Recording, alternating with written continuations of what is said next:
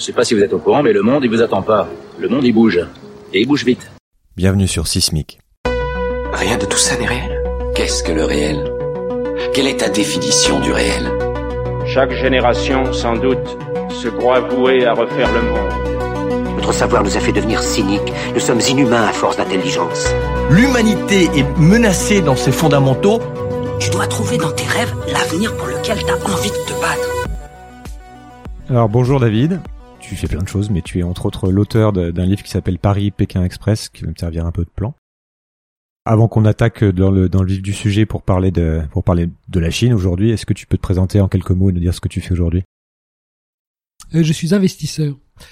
J'ai passé une quinzaine d'années à Londres dans les années 90 et 2000 à investir dans les sociétés européennes listées en bourse, et je me suis, après la crise de 2008, je me suis installé en Chine, à Hong Kong, avec deux convictions très fortes. Un, que cette crise de 2008 était une crise générationnelle et que le grand gagnant allait être la Chine. C'était ça l'événement historique. La Chine revenait sur l'échiquier mondial. Et la seconde conviction très forte, c'était que l'Occident, à commencer par moi, on était complètement ignorant. Et donc je me suis dit que ça allait occuper les 20-30 années qui me restaient encore avant Alzheimer à essayer de comprendre le plus gros phénomène historique du moment, complètement ignoré de l'Occident. Ok, donc on sait quelque chose sur la Chine quand même, 2-3 éléments, parce que ça fait quand même maintenant une bonne vingtaine d'années qu'elle a un développement très très accéléré, et qu'on a commencé à en parler de plus en plus. Mais donc on sait qu'aujourd'hui que c'est la première population mondiale, la deuxième économie. On en parle comme l'usine du monde. On sait que les touristes chinois sont présents à peu près partout où on va et font tourner beaucoup de nos économies, et que la Chine continue de monter en puissance. On parle comme tu dis, du siècle de la Chine ou du grand comeback, du grand retour. Et on entend aussi pas mal de négatifs. En fait, on dit aussi beaucoup de mal, en tout cas en Europe et en France, de la Chine, qu'on présente souvent comme une dictature ou comme le plus gros pollueur de la planète ou comme étant incapable d'innover par elle-même, comme respectant pas les règles internationales. Sans même parler plus récemment du coronavirus, qui fait pas vraiment de la pub aux Chinois en ce moment. Donc on entend beaucoup parler, mais finalement on n'en parle pas tant que ça, et on fait, c'est mon impression, on fait beaucoup de raccourcis, notamment du fait de notre biais culturel et de la barrière linguistique, je pense. Donc on va essayer de mieux comprendre ce qu'est la Chine, et d'avoir ton point de vue en tout cas sur ce sujet, son influence dans le monde actuellement et dans les années qui viennent. Comme question d'introduction, quel est ton prisme de vue sur la Chine et sur les choses en général, et sur la Chine et ses relations avec le monde, et quel est ton angle d'analyse sur les choses? Est-ce que c'est culture, économie, géopolitique, ou est-ce que c'est un peu tout ça? La Commission européenne vient de l'an dernier à parler de rival systémique à propos de la Chine, et en fait ce qui est très intriguant pour nous occidentaux, c'est le système, c'est le fait qu'on a un système inédit, complètement différent du nôtre, et donc qui nous paraît aller dans le mur. Aussi bien on peut prendre le système politique, on peut prendre le système économique ou le système sociétal. Sur ces trois points, politique, économie, société, la Chine a un système, un modèle qui est complètement différent du nôtre, qui quand nous on analyse n'a aucun futur, et qui pourtant, depuis 40 ans, ne cesse de délivrer. Donc c'est ça la grande énigme. Il faut être suffisamment humble et ouvert d'esprit et honnête intellectuellement pour dire essayons de comprendre ce système, parce qu'il n'a pas fini de nous surprendre. Ouais, ce qu'on va essayer de faire, en essayant de regarder les différents angles. J'aimerais qu'on commence par parler du régime chinois. Parce qu'il y a pas mal d'incompréhension là-dessus, et donc de politique et de gouvernance. Alors c'est pas une démocratie, ça on le sait, c'est pas une dictature non plus, on peut peut-être en dire deux mots là-dessus sur cette incompréhension qu'il peut y avoir, mais du coup comment ça fonctionne en fait, comment la Chine est gouvernée et comment on explique un peu l'origine de ce système? En fait c'est la seule démocrature qui fonctionne, par opposition à la Russie ou la Turquie, dont on peut penser qu'elles n'ont pas beaucoup de futur avec leur système actuel. La Chine, elle, au contraire, se réinvente et se réforme tous les 10 ans depuis 40 ans. Et c'est ça qui, sur le plan politique, c'est le mélange du ce que j'appellerais un régime autoritaire, top-down, incontestablement, qui a, c'était les trois ingrédients de Deng Xiaoping, vision, détermination et courage. Donc, prendre les bonnes décisions à long terme pour le pays, même quand elles ne sont pas populaires, Donc ça, on comprend, nous, occidentaux, on comprend. Ce qu'on ne comprend pas, c'est l'aspect démocratique. Et c'est parce que la Chine est la seule, ce que j'appelle, cybercratie au monde. C'est-à-dire que c'est le seul pays qui, aujourd'hui, est gouverné par Internet. Ce que on a beaucoup de mal à appréhender, c'est l'élément, je pense, le plus structurant en Chine des 20 dernières années, c'est l'apparition pour la première fois d'une opinion publique. C'est-à-dire que vous et moi, quand on est né dans un pays où il y avait une opinion publique qui nous a formés et on est plus ou moins d'accord avec cette opinion publique. En Chine, cette opinion publique n'est apparue qu'au début des années 2000 par Internet. Aujourd'hui, WeChat, le réseau social, a 1 milliard d'abonnés. WeChat est le plus grand démocrate au monde. Et des exemples concrets, quand il y a la COP 21 en France il y a quelques années, on a un virage à 180 degrés de l'ensemble de la planète sur l'environnement. C'est pas dû à Laurent Fabius, c'est dû à la Chine. Et pourquoi c'est dû à la Chine? C'est parce que la Chine, tous les jours, le gouvernement regarde les réseaux sociaux pour savoir quelle est la préoccupation numéro 1 du peuple. Donc, de manière très paradoxale, si vous êtes président de la Chine, vous êtes soumis tous les jours à une pression populaire, beaucoup plus que si vous êtes en France, un président Macron qui, de toute façon, a été élu pour 5 ans et qu'on ne peut pas déboulonner pour 5 ans. On le sait très bien, puisque nous, on a eu l'expérience avec François Hollande. On s'est réveillé le lendemain en disant, avec la gueule de bois, en disant, on a fait une énorme erreur, et on a été scotché avec François Hollande pour 5 ans. En Chine, ça, ce ne serait pas possible. Et c'est pour ça qu'on a un système très, très particulier, qui est que on a un pouvoir extrêmement autoritaire, mais qui également écoute sa population tous les jours. Très paradoxal.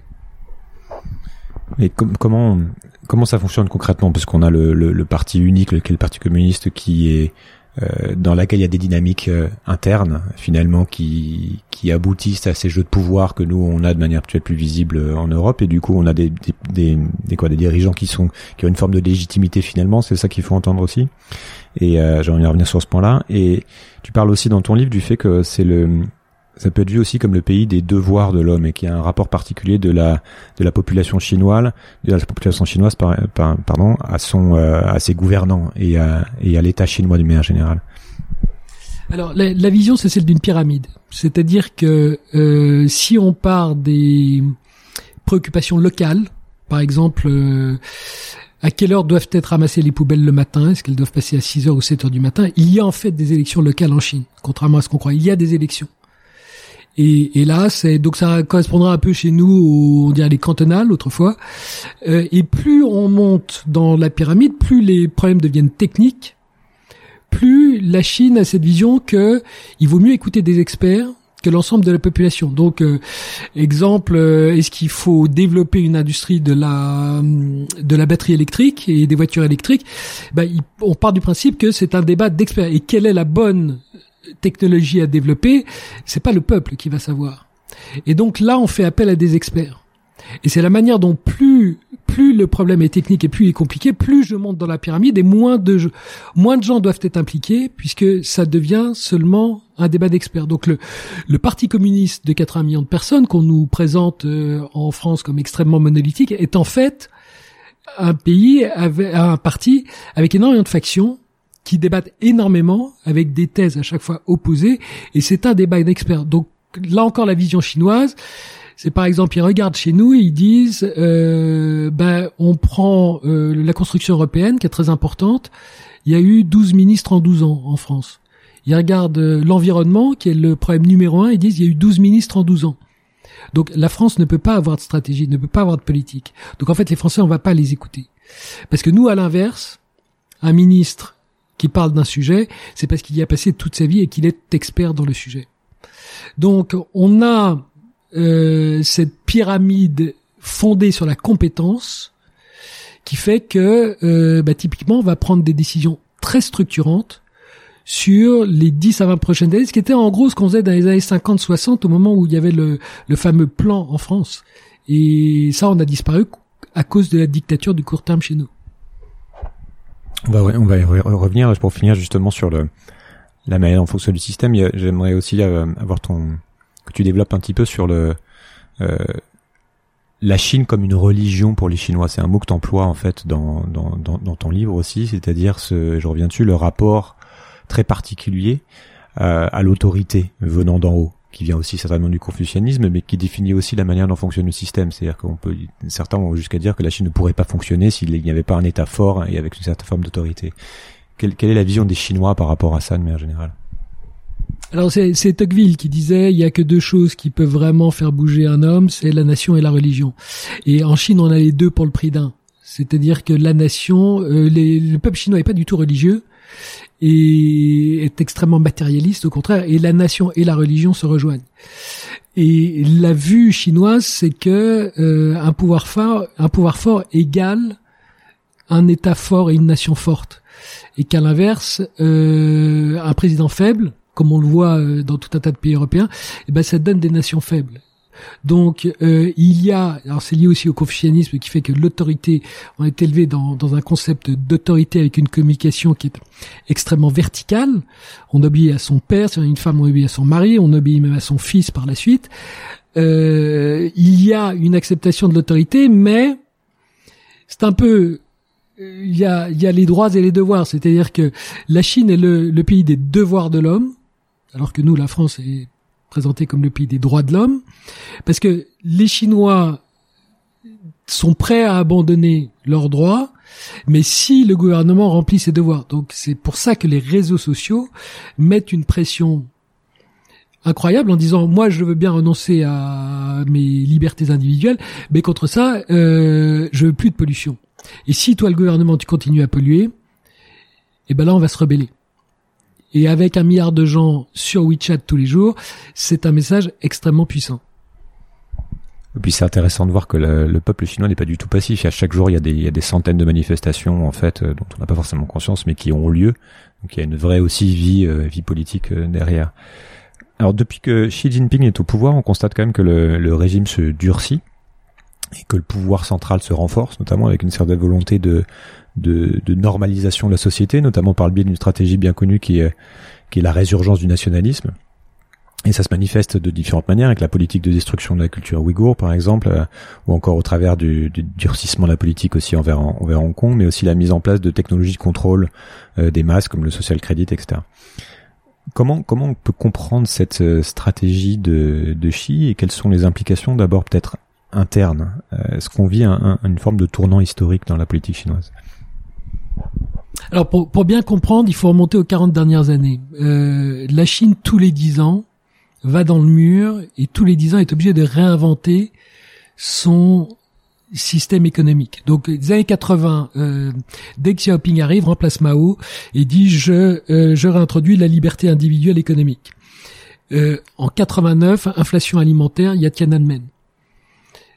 Donc le système pète. Donc Deng Xiaoping dit « je vois que en fait ce qui manque c'est du capital étranger, donc je vais ouvrir ».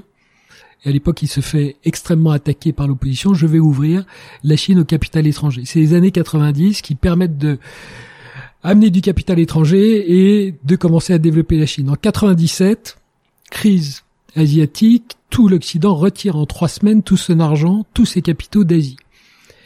La Chine, l'Asie s'écroule. La conclusion, c'est nous devons créer notre propre capital et donc nous devons réinventer notre modèle à travers un modèle d'exportation. La Chine rentre du coup dans l'OMC, l'Organisation mondiale du commerce, en 2001 et crée ses propres capitaux à travers son surplus commercial. 2008, crise des subprimes, elles se rendent compte que ces exportations, en fait, elle fait du crédit vendeur aux États-Unis qui n'ont plus de quoi payer, donc elle doit réinventer à nouveau sa croissance. Et là, le problème, c'est que pour la première fois, elle ne réinvente pas son système et elle met juste de la dette. Et nous, depuis 2008, nous, occidentaux, on a rajouté 50 points de dette de PNB. La Chine en a rajouté 2 fois plus en sauvant le monde, mais en rendant son système extrêmement fragile. Donc aujourd'hui, Xi Jinping arrive et dit... j'ai besoin de réinventer le modèle, et le nouveau modèle, c'est celui de la productivité. Parce que les 10 dernières années, il n'y a plus de productivité en Chine. Donc en fait, les salaires ne peuvent plus augmenter. Et sans salaire qui augmente, je ne peux pas rééquilibrer mon économie par l'accélération de la croissance de la consommation intérieure. Et donc Xi sait qu'il va falloir qu'il restructure ce qu'on appelle la vieille Chine, avec notamment tout ce qu'on appelle les SOI, les state-owned enterprises, donc les sociétés étatiques, qui doivent se restructurer et licencier énormément de personnel. Donc il y a un travail de restructuration économique extrêmement violent à venir. Il y a en plus une révolution technologique qui arrive au même moment, qui est non pas seulement la révolution digitale sur les smartphones comme on l'a eu des dernières années, mais une révolution digitale qui va vraiment toucher le big data, l'intelligence artificielle et le B2B. Et donc c'est un peu, si vous voulez, il se retrouve dans la position, nous Français on comprendra, il se retrouve dans la position de Napoléon III. Napoléon III, il est élu en 1848 au suffrage universel comme président, et en 1851, il dit « Je peux pas être élu, j'ai une révolution industrielle qui débarque en France, il faut que je restructure tout ce pays, que je le fasse passer de l'agriculture à l'industrie. Il me faut les pleins pouvoirs. » Et c'est ce qu'a dit Xi. Xi a dit « Compte tenu du travail de restructuration qu'il faut que je fasse, il me faut les pleins pouvoirs, et c'est pas un travail de 4 ans ou 8 ans, c'est un travail à vie. » Donc le coup d'État de 1851, Victor Hugo hurle en disant c'est absolument scandaleux. Puis en réalité, ensuite il y a 20 ans qui sont le développement économique de la France. Et donc la Chine, c'est exactement la situation actuelle, c'est de savoir est-ce que Xi va être le Napoléon III qui effectivement introduit la productivité en Chine et rend ce pays compétitif. Et on évite du coup ce qu'on appelle le middle income trap, qui est le piège du revenu moyen, qui est ce qui a stoppé un certain nombre de pays dans le développement, ou au contraire, est-ce qu'on a un dictateur qui va finir comme d'autres dictateurs et mener son pays droit dans le mur. Et c'est ça qui est absolument fascinant aujourd'hui, c'est d'essayer de comprendre ce qui va se passer. Et comment tu analyses cette montée du nationalisme justement dans ce contexte-là? C'est parce qu'il y a besoin d'unifier la population derrière, de recourir à une forme de mythes ou d'histoires autour de la nation. Tu peux peut-être prendre l'exemple aussi de, en forme d'une digression, d'une parenthèse, de ce qui se passe à Hong Kong, puisqu'on y est, et ton point de vue sur ce qui se passe et quelle est cette dynamique. Est-ce que ça illustre une dynamique plus large pour la Chine et quand même sur la manière dont elle réagit aussi, c'est intéressant de voir. Bien, le problème, c'est que ce très fort effort de restructuration à venir, il va avoir un coût social très important. Et que la seule manière de faire accepter à une population un coût social très important à court terme, c'est de lui donner un objectif à long terme. Et l'objectif, c'est 2049. C'est le centenaire de la République de Chine en disant en 2049, nous serons numéro 1 mondial dans tous les domaines devant les États-Unis. Et donc, il y a ce besoin de cohésion d'une population qu'on a perdue en Europe. C'est justement la grande différence entre l'Europe et la Chine, c'est que le peuple chinois accepte ce qui va être un coût à court terme extrêmement élevé, en disant mes enfants seront mieux et mes enfants seront numéro 1 devant les Américains. Et c'est en 2049, donc on parle dans 30 ans. Nous, en Europe, on a perdu le moindre but et donc on ne fonctionne qu'un objectif extrêmement court-termiste en disant « si je suis sur le Titanic, il faut que j'aille au bar avant les autres ». Et c'est la raison pour laquelle ça fait partie du jeu de Xi Jinping de dire « il faut absolument que j'ai une population extrêmement cohésive autour d'un objectif à long terme ». Parce que à court terme, c'est un peu Churchill... c'est les larmes de Churchill et la sueur, le sang et les larmes et la sueur, et ça c'est possible parce que on dit dans 30 ans vos enfants sont mieux que vous, alors que en Europe on nous tient plus de tout discours. On a, si vous voulez, le paradoxe, c'est que en France on a un président jeune qui continue à faire une politique de vieux en faisant une fausse réforme des retraites, et en Chine on a que des dirigeants vieux qui font une politique de jeunes parce qu'ils raisonnent systématiquement pour la génération suivante. Et Hong Kong, dans ce contexte-là, pour revenir juste, on peut en parler ou pas, mais c'est puisqu'on voit qu'il y a une partie de la population du coup chinoise particulière, mais qui n'adhère pas forcément à ce projet, et on voit qu'il y a une manière de penser le long terme du côté chinois qui est intéressante à observer. Comment tu analyses ce truc-là ? Mais Hong Kong est malheureusement une mécompréhension réciproque entre Pékin ne comprend pas Hong Kong et Hong Kong ne comprend pas Pékin.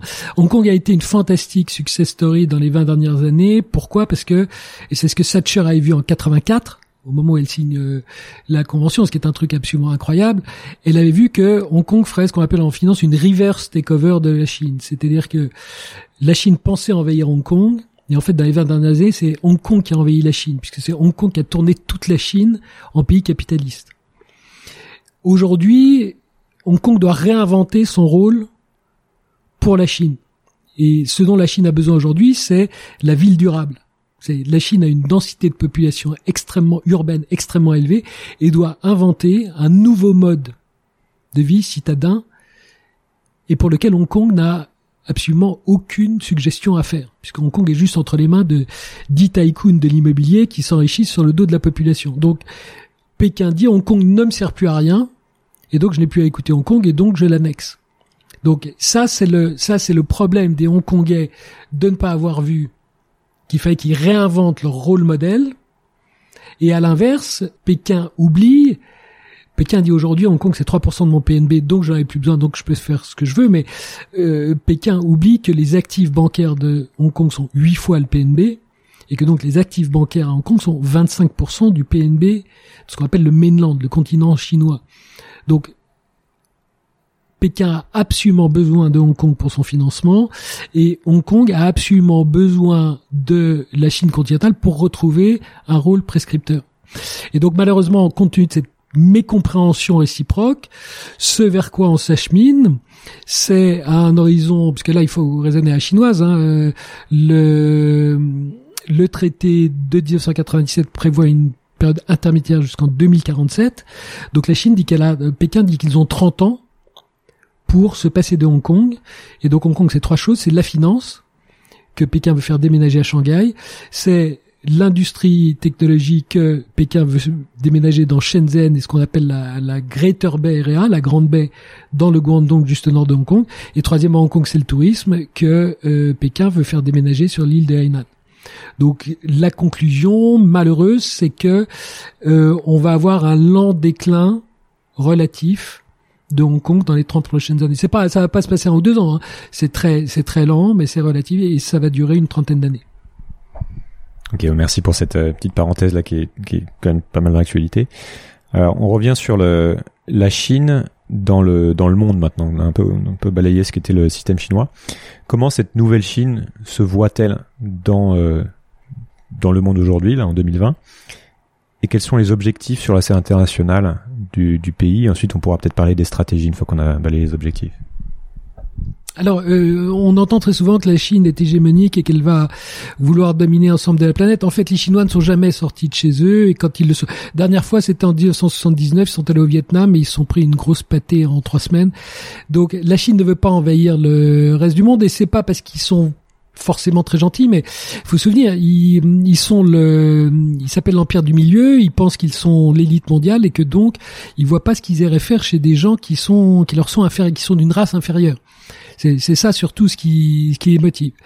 Alors, ayant dit ça, la Chine veut revenir sur l'échiquier mondial pour avoir une influence qui va pas être du soft power par la séduction comme les États-Unis au XXe siècle, mais par du sharp power. C'est-à-dire que la Chine va aller à l'étranger que dans un rapport de force, pour essayer de trouver ce dont elle a besoin pour elle-même. Soit ça peut être des ressources naturelles, comme en Afrique, ça peut être de la technologie, comme en Europe ou aux États-Unis, mais c'est toujours avec l'idée de ramener ce qu'elle a trouvé à l'étranger pour le bénéfice de la Chine. Il n'y a pas de volonté, par exemple, messianique comme les États-Unis. La Chine ne veut pas éduquer le reste de la planète. Ça, ils s'en moquent. Donc, l'exemple typique est mal compris, c'est ce qu'on appelle les routes de la soie, le programme que Xi Jinping a lancé en 2012-2013 quand il est arrivé. Et on voit ça très souvent en Occident comme la Chine va vouloir envahir la moitié du globe. En réalité, c'est pas ça. C'est quand Xi Jinping est arrivé en 2012-2013, la Chine avait 500 milliards de dollars d'excédent de balance des paiements. et à travers essentiellement sa balance commerciale. Et donc, ces 500 milliards, ils allaient historiquement, ces 500 milliards annuels, ils allaient historiquement, durant la décennie 2000, dans les T-bills américains, donc les bons du trésor américain, et la Chine finançait les États-Unis. Et Xi a dit, c'est complètement stupide. Donc ça, on va arrêter. On va pas financer notre ennemi. Et ce qu'on va faire, c'est qu'on va faire ce qui est derrière le développement de la Chine, c'est qu'on a construit l'infrastructure en Chine et les entrepreneurs chinois privés sont venus se greffer sur cette infrastructure publique. Et donc on va faire ça dans tous les pays qui sont proches de nous, tous les pays de l'Eurasie, et naturellement, on va essayer d'en retirer un gain géopolitique. Et le problème aujourd'hui, c'est que cette année 2020 va être la première année où cette balance des paiements chinoise va être à l'équilibre, voire négative. Parce que la balance commerciale, le surplus de la balance commerciale avec les États-Unis baisse, compte tenu des interventions de M. Trump, et puis parce qu'entre-temps, il y a 150 millions de Chinois qui viennent dépenser entre 200 et 300 milliards de dollars à l'étranger. Donc aujourd'hui, la Chine n'a plus les moyens de faire cette route de la soie.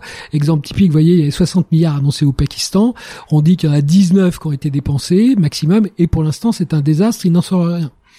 Donc la Chine n'a plus les moyens, elle a besoin de cet argent pour relancer son économie domestique. Donc, à nous, Européens, Occidentaux, Européens, Américains, de cesser d'être parano en disant la Chine envahit tout le monde. Non, en réalité, il faut... C'est tout le but d'une analyse sérieuse qu'on doit faire. On doit étudier les forces et les faiblesses de la Chine et se rendre compte qu'un certain nombre de faiblesses font que la Chine ne va pas pouvoir réaliser l'ambition géopolitique qu'elle avait. Donc, ces routes de la soie, si je résumerais, c'est un peu ce que Bill Gates disait de la technologie il y a 20 ans. On a tendance à surestimer les 12 prochaines années, mais si on ne réagit pas, à sous-estimer les 12 prochaines années. Les 12 prochains mois, il va pas se passer grand-chose dans les routes de la soie, mais par contre, sur 12 ans, si nous, on ne réagit pas, la Chine va pouvoir imposer son sharp power à la moitié du globe, toute la partie à l'est de cet axe, Téhéran, enfin, Iran, Turquie, Russie, alliés de la Chine. J'aimerais bien entendre deux mots aussi sur la manière dont la Chine investit à l'étranger, par quel biais et comment elle fait ça avec ses entreprises privées, puisque finalement c'est assez directif et ça passe par des structures qui sont assez solides et qui comme les fonds d'investissement, enfin des types de fonds d'investissement dont on a l'équivalent chez nous, mais sauf que c'est très très cadré en fait, non? Eh ben, il faut se souvenir, encore une fois, quand on parle de la Chine, on a la moitié de la population qui vit au Moyen Âge dans les campagnes. Donc, tout yuan qui sort de Chine doit être justifié parce qu'il devrait d'abord être dépensé en Chine. Et donc, nous, encore une fois, on est parano en pensant que la Chine veut envahir le reste du monde. La réalité, c'est que la Chine ne veut pas investir à l'étranger tant qu'elle n'aura pas développé tout son pays. Et donc, on a des anomalies comme dans les années 2015-2016 où le gouvernement a donné une fenêtre aux sociétés chinoises pour investir à l'étranger. Et on a vu comment ça s'est terminé. C'est terminé par 4 faillites. Han Bang, Etchené, Fosun y a échappé et Dalian Wanda, parce que ce sont les 4 acteurs chinois qui ont fait des acquisitions les plus stupides en Occident, parce que chaque fois qu'il y avait, naturellement, les banquiers d'affaires étaient au courant, chaque fois qu'il y avait une société à vendre, on allait voir ces 4 Chinois à qui on vendait l'actif à un prix complètement ridicule, ridiculement surévalué. Et ça, le gouvernement a naturellement y a mis fin au bout de 12 mois. Et aujourd'hui, pour qu'une société chinoise puisse sortir de l'argent et faire une acquisition à l'étranger, elle doit, puisqu'il y a un contrôle d'échange en Chine, donc on n'a pas le droit de sortir son argent, on peut pas sortir son argent librement, il faut que justifier, non seulement sur le plan économique, financier, que le prix est correct, mais également justifier pourquoi c'est positif dans l'objectif du développement de la Chine. Et donc, ça fait qu'aujourd'hui, pour une société chinoise, il était extrêmement difficile de réaliser une acquisition en Europe et aux US, indépendamment même du screening que nos gouvernements essaient de mettre en place. C'est pas le sujet. Le premier sujet est à Pékin. Quel est le rapport avec les États-Unis et qu'est-ce que l'arrivée de Trump a changé? On a vu qu'il y a eu un changement de politique du côté américain. Qu'est-ce que ça implique du côté chinois? Et c'est quelque chose je crois, qu'on appréhende mal en Europe, c'est que les États-Unis et la Chine sont en guerre. C'est la troisième guerre mondiale. Alors, ma génération n'a jamais connu de guerre, donc c'est très difficile de s'imaginer qu'on puisse être en guerre mondiale. Mais en réalité, on le comprend si on se souvient que les États-Unis sont un pays religieux, avec le bien et le mal, et donc ils ont toujours besoin d'être en guerre pour dire qu'il y a le mal quelque part. Donc ils ont eu l'URSS pendant une trentaine d'années, ils ont eu les islamistes pendant 20 ans, et aujourd'hui, ils ont la Chine pour, 20 ou 30 ans. Et donc, il y a une guerre qui a été déclarée par Monsieur Trump, qui va avoir des périodes d'accalmie, comme en 2020. C'est une guerre qui est sans mort humaine, mais avec des morts économiques. Puisque c'est une cyberguerre. Donc, c'est une guerre qui va consister à voler des données dans les deux pays, et surtout en Europe, on va y revenir. Et donc, il faut pas être naïf. C'est pas une morts physiques, mais ce sont des morts d'emploi, ça c'est sûr. Et donc on va avoir des périodes, comme je disais, d'accalmie comme 2020, mais aussi des périodes d'attaque frontale comme on a eu en 2019, comme on risque d'avoir en 2021. Donc le problème, nous, Européens, que nous avons, c'est que quand vous faites la guerre, vous ne faites pas la guerre chez vous. Vous voyez, prenez l'Arabie Saoudite et l'Iran, ils se font pas la guerre chez eux, ils se font la guerre au Yémen. Et donc, il y a le risque de ce que j'appelle une yéménisation de l'Europe. C'est-à-dire que c'est en Europe que ces deux pays vont se faire la guerre. Quand Sparte attaque Athènes, ce que Sparte fait d'abord, c'est piller les granges des provinces limitrophes en disant « il faut que j'ai de la nourriture pour nourrir les soldats ». Et donc on voit très bien que les États-Unis nous taxent, donc BNP, Ericsson, peut-être demain Nokia, Bayer, qui va Volkswagen, et vous voyez, tous les grands groupes européens, les uns après les autres, y passent, et les Chinois viennent nous piller notre technologie. Donc, si on ne se défend pas, nous, Européens, nous sommes des vieux riches, et nous avons en face de nous des Chinois qui sont jeunes, contrairement à ce qu'on le croit, parce que j'espère qu'on y reviendra, c'est un pays extrêmement jeune et pauvre, et donc, si on ne se défend pas, naturellement, on va être la victime désignée. Pour rebondir là-dessus, quel est le rapport avec l'Europe ? Comment la Chine voit l'Europe au-delà de... On a dit deux mots par rapport aux États-Unis, mais tu vois l'Europe comme un grand ensemble, on fait la différence selon les pays. Comment ça se passe ? La Chine a rêvé d'une Europe jusqu'en 2004. C'est-à-dire qu'elle voulait absolument qu'il y ait une Europe pour être un bloc concurrent des États-Unis. Et puis en 2004, il y a eu les fameuses statistiques d'Eurostat sur la Grèce, qui ont montré que la Grèce était un pays en faillite. Et à l'époque, on avait, c'était Chirac et Schröder qui dirigeaient l'Allemagne et la France, et les Grecs se sont défendus en disant « nos chiffres sont complètement faux, mais tout aussi faux que ceux que de l'Allemagne et de la France », compte tenu des déficits budgétaires que faisaient les pays à l'époque. Et donc, il y a eu une omerta qui a été décidée à l'échelle européenne, et cette omerta, naturellement, est revenue aux oreilles de la Chine, qui en a tiré comme conclusion que l'Europe ne serait jamais une maison tenue, ne sera jamais une puissance, et que donc ils changeaient complètement de stratégie. Au lieu d'essayer d'avoir un bloc soudé qui contrebalance les États-Unis, ils sont revenus à l'art de la guerre en disant ce qu'on va faire, c'est qu'on va les diviser un par un pour essayer de les piller. Et c'est exactement, donc ce tournant s'est fait au milieu de la décennie 2000, et depuis la Chine fait ce qu'elle adore toujours faire, c'est diviser les ennemis, et notamment le couple le plus facile à divorcer, c'est le couple franco-allemand, puisque vous avez d'un côté l'Allemagne qui a 20 milliards de dollars de surplus commercial avec la Chine, alors que nous, Français, nous avons 30 milliards de déficit. Donc, les Chinois savent que les Allemands et les Français ne peuvent jamais parler d'une même voix vis-à-vis de la Chine, puisqu'ils ont des intérêts économiques complètement divergents. Et Chine et France, comment on est vu par les Chinois ? Nous, on est vu comme romantique. Et comme toujours en Chine, le même mot a deux significations. Donc romantique, il y a l'aspect romantique comme dans la langue française, c'est-à-dire des gens extrêmement cultivés, brillants, imaginatifs, absolument admirable. Et puis l'autre signification, c'est en français on dirait gros branleur. Et donc il n'y a absolument aucun respect pour nous, et dire il y a des richesses, il faut y aller, il faut les piller. Donc il y a comme toujours, mais c'est ça qui est fascinant avec la Chine, c'est pour ça que culturellement ce pays est absolument extraordinaire. C'est toujours une ambiguïté. c'est toujours un pays qu'on appelle le pays de l'empire du milieu, alors qu'en fait il n'y a que des extrêmes, et le yin et le yang, tout le truc c'est de trouver la balance entre les deux. Donc les Chinois trouvent avec nous l'équilibre entre romantiques et gros branleurs. Pour finir un peu sur l'aspect relations internationales de la Chine, je voudrais que tu dises deux mots de l'Afrique, parce qu'il y a quand même une stratégie très particulière avec ce continent. Quelle est cette stratégie, quelle est cette vision à long terme que les Chinois ont développée avec l'Afrique? Alors la vision de l'Afrique, elle est très simple. Hein. Elle est que l'Afrique est extrêmement riche en ressources naturelles et que la Chine a besoin de ressources naturelles et que donc l'Afrique est le fournisseur.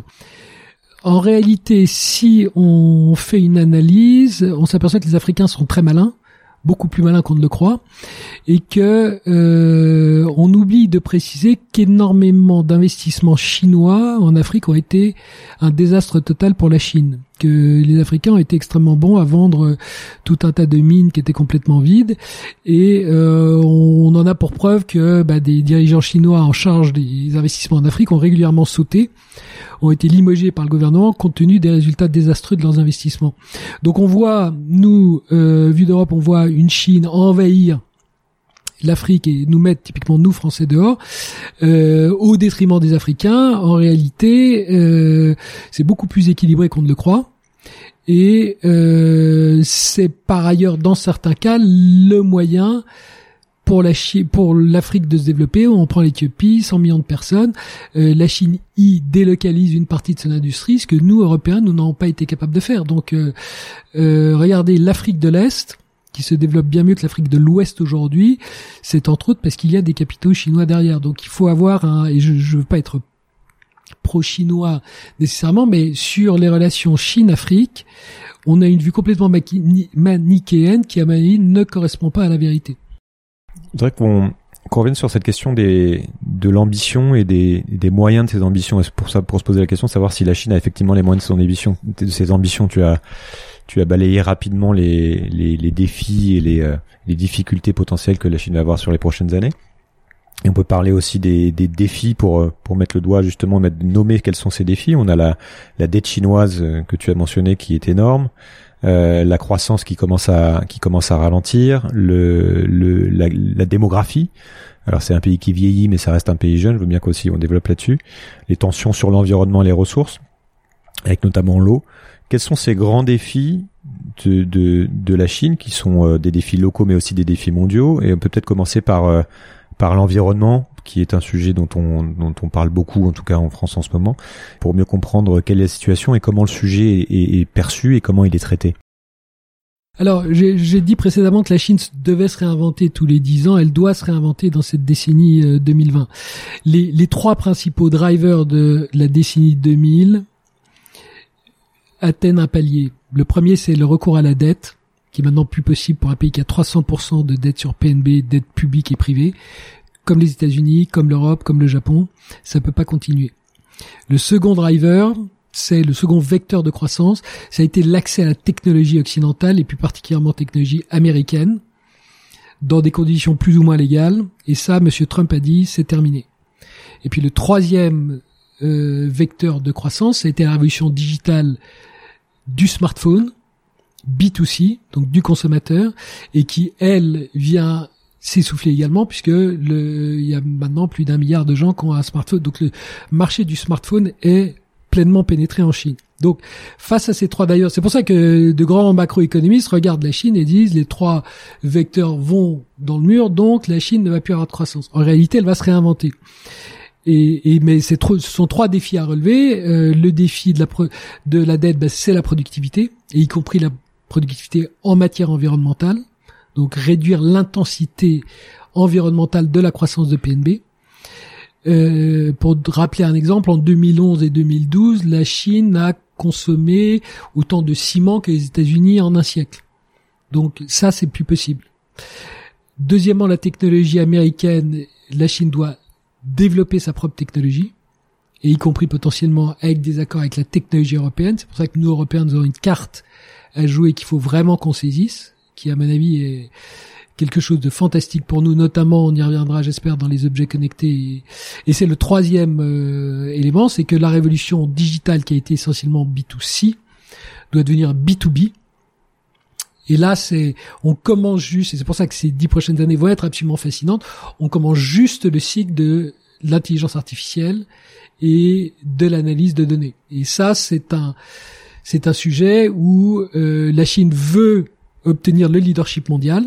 C'est pas encore gagné parce que je pense que là encore, l'Europe et les États-Unis ont incontestablement une carte à jouer, mais il y a un combat qui va avoir lieu entre le big data de la Chine et le smart data que j'espère les États-Unis et l'Europe vont développer. Donc, pour résumer, une nouvelle croissance, 3 défis à relever et 3 nouveaux vecteurs à construire, sachant qu'aujourd'hui ce sont autant de points d'interrogation parce qu'il n'y a pas de certitude que la Chine va relever chacun des 3 défis. Donc là, ce sont essentiellement des défis plutôt d'ordre économique.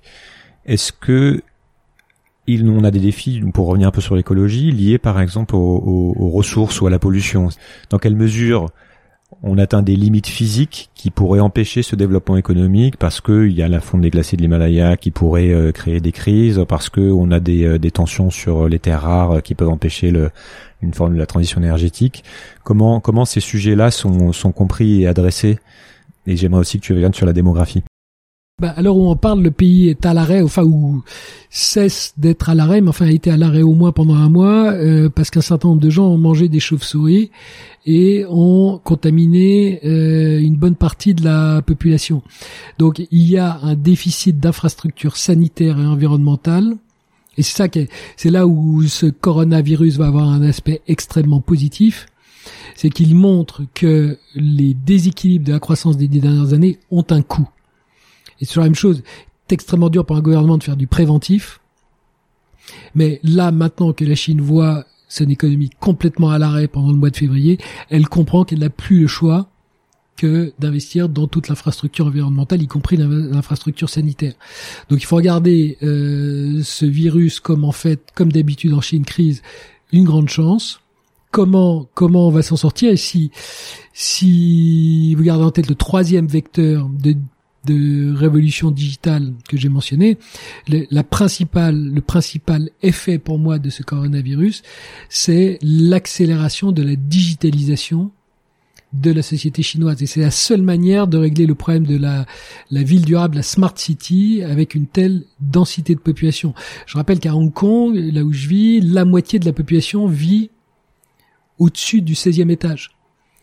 Donc, on pourra pas avoir la voiture électrique en Chine. C'est pas possible, parce qu'il faut la recharger, la voiture. Et vous pouvez pas, la voiture électrique, c'est très bien quand vous êtes aux États-Unis et que vous vivez dans une maison de 250 mètres carrés avec un garage pour 2 voitures. Mais quand vous êtes en Chine et que à Hong Kong, la moitié des gens vivent au-dessus du 16e étage, il n'y a pas de voiture électrique, il n'y a pas de recharge. C'est pas possible. Donc, vous voyez bien qu'il va falloir que la Chine invente un nouveau modèle, et je suis extrêmement confiant sur le fait que ce virus corona va inciter le gouvernement à accélérer. On le voit déjà dans l'adoption dans de nouveaux services, l'éducation pour les enfants qui ont suivi l'école pendant 2 mois en ligne, l'entertainment, donc le divertissement, la télémédecine, où on va arrêter d'aller faire la queue 3-4 heures à l'hôpital pour voir un médecin, et puis le télétravail. Le télétravail est pensé, par exemple, aujourd'hui, on construit des métros partout dans les villes. Le gouvernement, je pense, va dire, mais il est complètement stupide que tous les gens aillent dans le métro entre 8h30 et 9h15, quand en fait, on s'aperçoit qu'ils peuvent une partie peut très bien travailler à la maison. Donc je pense, si vous avez 10 employés en Chine, on vous dira, vous avez 2 employés 8h, 2 employés 9h, 2 employés 10h, 11h, midi. Et ils ont des cartes de métro qui ne marchent que dans cette plage horaire. Et le reste du temps, ils n'ont pas le droit de prendre le métro. Parce qu'il est réservé à ceux de la tranche. Et c'est la manière dont vous pouvez résoudre le problème d'une densité de population qui est 1,4 milliard de gens, très, très supérieure à la nôtre. Alors, la moitié qui vivent dans les villes, ça fait 700 millions de personnes. On ne peut pas avoir la même organisation qu'aux États-Unis, où je vous rappelle qu'une famille, en moyenne, comme je l'ai dit, c'est une maison de 240 mètres carrés avec un garage pour 2 voitures. Ça passe pas en Chine. Et puis c'est de l'avantage aussi de pouvoir mettre en place des mesures de manière plus rapide parce que plus autoritaire. On revient un peu sur le débat aussi entre quel est le meilleur système par rapport pour penser le long terme entre la démocratie et ce type de système. La question démographique se pose en Chine puisque la population vieillit, mais tu disais aussi qu'il y avait quand même énormément de jeunes, et puis on parle aussi du nombre de millions de diplômés qui rentrent sur le marché chaque année. C'est encore une autre manière de voir le sujet. Si tu fais le parallèle avec l'Europe, comment la démographie nous donne une indication sur l'évolution de la souveraineté ou de la puissance? La puissance, elle est chez les jeunes, toujours. Et donc, le plus gros paradoxe de la Chine, sur le plan de la population, c'est que si on est démographe, on dit que c'est un pays qui va vieillir de manière très rapide dans les 10 prochaines années. Et si on est investisseur comme moi, on est face au pays le plus jeune du monde. Tout simplement parce que chez nous, en Occident, et surtout en Europe, l'argent est chez les vieux. C'est pour ça qu'ils bougent pas. En Chine, l'argent est chez les jeunes, puisque les parents et les grands-parents ont passé toute leur vie à économiser avec un taux d'épargne de 50%, qui est une anomalie totale, et cet argent, ils ne l'ont jamais dépensé. C'est une épargne de précaution, et ils le transmettent à leurs enfants qui ont entre 15 et 25 ans. Donc, pour petite statistique, en France, l'acheteur de Citroën neuve a 60 ans, l'acheteur de voiture neuve en Chine en a 34. Prenez une société comme L'Oréal, l'acheteuse moyenne en France a 50 ans, elle achète une crème anti-rides. L'acheteuse moyenne en Chine a 27 ans, elle achète une crème pour un masque pour le visage pour faire un selfie. Donc, pourquoi la Chine se développe-t-elle aussi rapidement? Pourquoi se réinvente-t-elle aussi rapidement? C'est parce que l'argent est chez les jeunes. Donc, il y a un avantage, c'est qu'un jeune, ça consomme beaucoup. Ça aime dépenser son argent. Le désavantage, quand on investit, c'est qu'un jeune, c'est extrêmement volatile. Et ça fait que quand vous avez son business aujourd'hui, ça veut absolument pas dire que vous aurez son business demain. Alors que quand vous avez le business d'une personne de plus de 65 ans, vous pouvez penser que vous l'aurez encore demain. Quand tu es en France et que tu parles de ces grands enjeux environnementaux, économiques ou technologiques, quel est ton sentiment? Est-ce qu'on est lucide sur notre niveau de puissance, notre niveau de souveraineté, notre rapport à la Chine et notre impact en fait sur le monde, tu vois, comment on comprend ces dynamiques mondiales à l'œuvre? Le plus grand danger, ce que je raconte quand je suis à Paris, le plus grand danger, il n'est pas à Pékin, il est à Paris. C'est notre ignorance. C'est-à-dire, et je le dis sans aucune arrogance, parce que ça commence par ma propre ignorance. Ça fait maintenant 7 ans que je vis à Hong Kong, et j'ai encore l'impression d'être complètement ignorant de ce qui se passe en Chine. Parce que tous les jours, je suis confronté, quelle que soit l'analyse que je fais, je suis confronté à 2 données, une qui me dit qu'ils sont numéro 1 mondial, et une qui me dit qu'ils sont en faillite. Et je dois jouer entre les deux, parce que c'est une terre de contradictions. Et donc, ce pourquoi je me bats depuis maintenant un certain nombre d'années, c'est pour ça que j'ai écrit ce livre Paris Pékin Express, c'est de lutter contre cette ignorance. Et je suis pas là à dire la Chine est bien ou n'est pas bien, c'est pas ça le sujet. Le sujet, c'est qu'elle va être structurante. Le sujet, je pense que vous avez déjà fait un selfie dans votre vie. Le selfie, ça vient des Chinois. Donc c'est le premier comportement consommateur global qui naît de Chine. Et donc, moi, j'ai été élevé, tous les comportements consommateurs, ils viennent de Californie. Ils vont à New York, ils vont à Londres, ils vont à Paris, puis ensuite ils vont en Asie. Et là, le monde s'inverse. Et donc, on va voir de plus en plus des comportements. Donc aujourd'hui, quand je suis en Chine, je n'utilise plus de monnaie, je suis cashless, comme on dit. C'est le truc dont je rêve en France. Quand j'étais étudiant, il y a un truc qui s'appelait Monéo, il y avait un pilote à Nice pour qu'on n'ait plus de porte-monnaie. C'était à 30 ans, depuis c'est rien passé. Donc j'en ai rêvé, les Chinois l'ont fait. Et ça, on va de plus en plus se découvrir. Donc c'est la raison pour laquelle il faut lutter contre l'ignorance, il faut aller en Chine. Je vous demande pas de devenir chinois. Je demande juste de même que les Chinois viennent chez nous en Europe et prennent le meilleur de notre système en essayant d'éviter le pire. Et ben nous faisons la même chose en leur rendant visite. Qu'est-ce que tu retiens du coup? Qu'est-ce qu'il faut apprendre d'eux? De quoi, au contraire, faut se méfier? Et quelle devrait être notre relation avec la Chine, si tu as un conseil à nous donner à citoyens ou à Macron? Ce que j'aimerais bien qu'on arrive à obtenir, ce serait bien qu'ils nous contaminent de leur virus, le vrai virus, pas le corona, mais le virus de la réforme. Et donc c'est un pays qui a une capacité à se réformer, à s'adapter, à ne pas nier un changement d'environnement et à s'adapter et à se remettre en cause.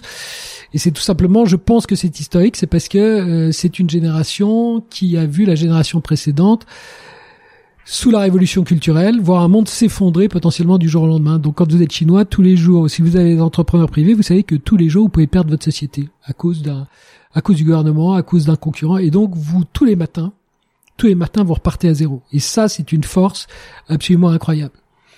Ce qu'il faut éviter, c'est, il faut qu'on se batte naturellement pour maintenir notre système de valeurs et notre style, notre liberté individuelle, qui est quelque chose auquel on est extrêmement attaché. Mais il faut qu'on retrouve, c'est de même que je vous ai dit que c'est le pays des devoirs, c'est-à-dire qu'il y a plus de liberté en Chine. Chez nous, il y a que des libertés, il y a plus de devoirs.